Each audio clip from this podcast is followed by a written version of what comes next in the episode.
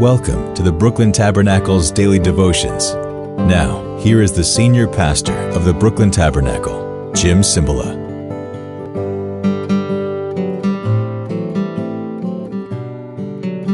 안녕하세요. 안녕하세요. Happy Thanksgiving. I wish I knew how to say that in another language, but happy Thanksgiving. I'm taping this obviously before, but the plan is today I'm going to be with my extended family, children, grandchildren, in a restaurant in Long Island because our apartment's too small to have the family. My wife's not doing any more of those big meals. She retired. She sent a letter of resignation in. My daughter doesn't even like Thanksgiving so much, uh, my middle daughter. And we're all going to be together at a restaurant. It's a steakhouse, but it has the Thanksgiving option, turkey and the trimmings, or its regular menu, prime rib, rib steak, sirloin, filet mignon. So, what would you choose? A turkey leg or prime rib? Everybody for the turkey leg, hold up your hand. And stuffing, mashed potatoes. Okay, I see it. How many for the prime rib? Okay. How come all you men are raising your hand for the prime rib? And women too. Enjoy your meal today and be thanking Jesus because he is greater than Moses, greater than angels, greater than anything. Hebrews 3 4, for every house is built by someone, but God is the builder of everything. Moses was faithful as a servant in all God's house, i.e., Israel, bearing witness to what would be spoken by God in the future. Don't go back, is the thrust of this letter. Don't go back to the Old Testament and its glory. There's a far surpassing glory than the Old Testament. But Christ is faithful as the son over God's house. Moses was in the house and was faithful as a servant, but God's son Christ is faithful over God's house. And we are his house. Who's we? Jews and Gentiles who have become born again Christians, part of the family of God. We are his house. He's over us, going to maintain us, keep us. If indeed we hold firmly to our confidence and the hope in which we glory. Ah, see that little two letter word, if? But Christ is faithful as the son over God's house, and we are his house. We are his people. We are in the family. If indeed we hold firmly to our confidence and the hope in which we glory. The confidence that we have in Jesus and the hope that we have in which we glory. Confidence in Jesus, not in my track record. That was the Old Testament. How am I doing? Am I obeying the law? Am I better than my neighbor? No, the New Testament says, all we like sheep have gone astray. There's not one righteous. Our righteousness is like the menstrual rags of a woman. That's what it says. Filthy rags, but that's the meaning there. That's our righteousness. Oh no, our sins? I don't want to go into that. Our righteousness before God.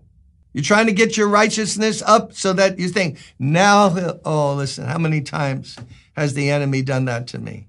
Jim, get your righteousness level up so that God will hear you and fellowship with you and bless you. That is a rabbit trail to nowhere. He is the one. We have confidence in Jesus. He's the builder of the house. We're in that house. He's over that house. We got to keep our confidence in him. And some of these Jewish Christians were shifting back to Moses, shifting back to, oh, Aaron, the great priest. Angels helped deliver the law.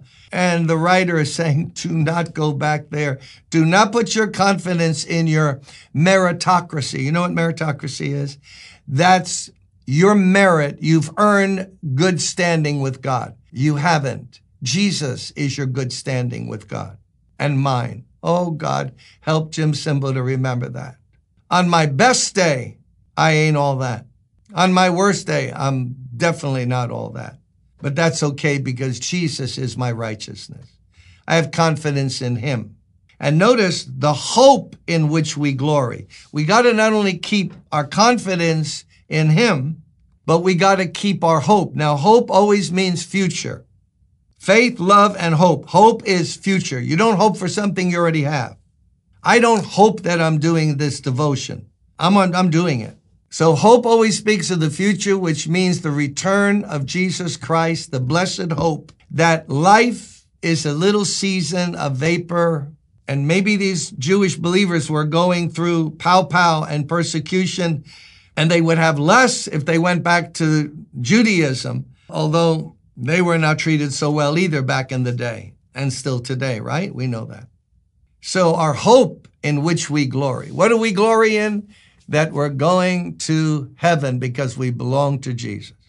Not because we were born in the United States. Stop it. That's an accident of our birth. Don't you get it? People who were born in France make a big thing of France, and born in the Philippines, they're making a big thing of Philippines. And it's all nothing. All the islands of the sea and the earth is going to be renovated by fire. And Jesus is coming and we're looking, we're going to learn for a new heaven and a new earth wherein dwelleth righteousness. And we're going to be with the Lord forever. That's what we glory in, our hope for the future, which is glory. We don't boast in where we came from. We boast in where we're going. Well, that's good. I never said that in my life. We don't boast in where we're from, our color, our back, Polish. Yay, Viva Polonia! No, we don't boast in that. Boast where we're going. My whiteness, my blackness, all that stuff. It doesn't mean anything. Because all races, all people have sinned and come short of the glory of God, but through Jesus, we're all going to be together. Don't you look forward to that day? I just met people in Kentucky who listened to these devotions. And you know what one of them did? I want to talk about this on Thanksgiving. This is Thanksgiving Day I'm doing, right? And someone left in my hotel room in Kentucky a big, huge package of Vienna fingers. You know about, about me and Vienna fingers, those cheap cookies?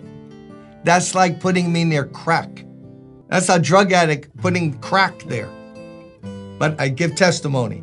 I never opened it, I never took one, and I gave him to my grandson in law because it's not pretty what happens to me.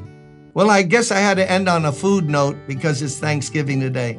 I pray you will have the best Thanksgiving you ever had. You know why? Because you're closer to Jesus and you're going to thank Him for all that He means to you. Blessings and see you tomorrow.